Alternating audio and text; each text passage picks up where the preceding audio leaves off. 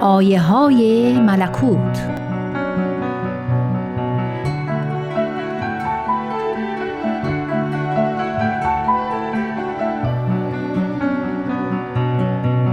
حضرت بهاءالله شارع آین بهایی میفرمایند اصحاب صفا و وفا باید با جمیع اهل عالم به روح و ریحان معاشرت نمایند. چه که معاشرت سبب اتحاد و اتفاق بوده و هست. و اتحاد و اتفاق سبب نظم عالم و حیات امم است. توبا از برای نفوسی که به حبل شفقت و رعفت متمسکند و از زقینه و بغضا فارغ و آزاد. این مظلوم اهل عالم را وصیت می نماید به بردباری و نیکوکاری. این دو دو سراجند از برای ظلمت عالم و دو معلمند از برای دانایی امم. توبا لمن فازه و ویل للغافلین. و نیز میفرمایند در جمیع احوال به آنچه سبب آسایش خلق است مشغول باشید. همت را در تربیت اهل عالم مصروف دارید که شاید نفاق و اختلاف از ما بین امم به اسم اعظم محو شود و کل اهل یک بساط و یک مدینه مشاهده گردند. قلب را منور دارید و از خار و خاشاک زقینه و بغضا متحر نمایید. کل اهل یک عالمید و از یک کلمه خلق شده اید.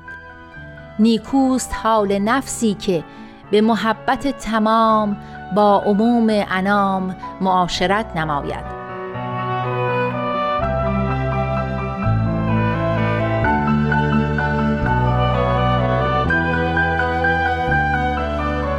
حضرت عبدالبها مبین آثار بهایی میفرمایند نوع انسانی یک قومند و جمیع سلاله آدم.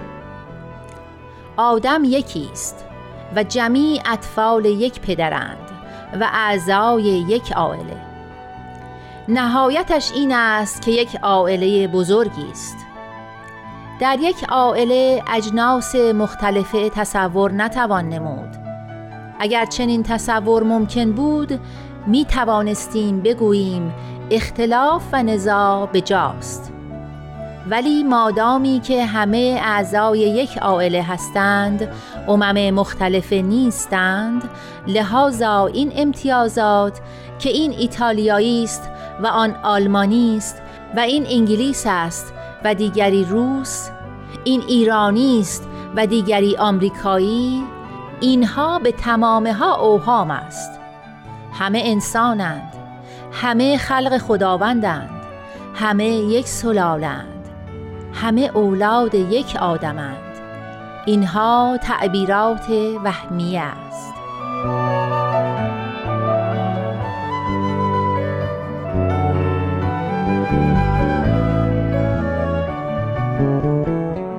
همچنین می‌فرمایند این اختلاف و تنوع معید ائتلاف و محبت است. و این کسرت اعظم قوه وحدت. اگر حدیقه ای را گلها و ریاهین و شکوفه و سمار و اوراق و اغصان و اشجار از یک نوع و یک لون و یک ترکیب و یک ترتیب باشد به هیچ وجه لطافتی و حلاوتی ندارد. ولیکن چون از حیثیت الوان و اوراق و اسهار و اسمار گوناگون باشد هر یکی سبب تزئین و جلوه سایر الوان گردد و حدیقه انیقه شود و در نهایت لطافت و تراوت و حلاوت جلوه نماید و همچنین تفاوت و تنوع افکار و اشکال و آرا و طبایع و اخلاق عالم انسانی چون در زل قوه واحده و نفوذ کلمه وحدانیت باشد در نهایت عظمت و جمال و علویت و کمال ظاهر و آشکار شود.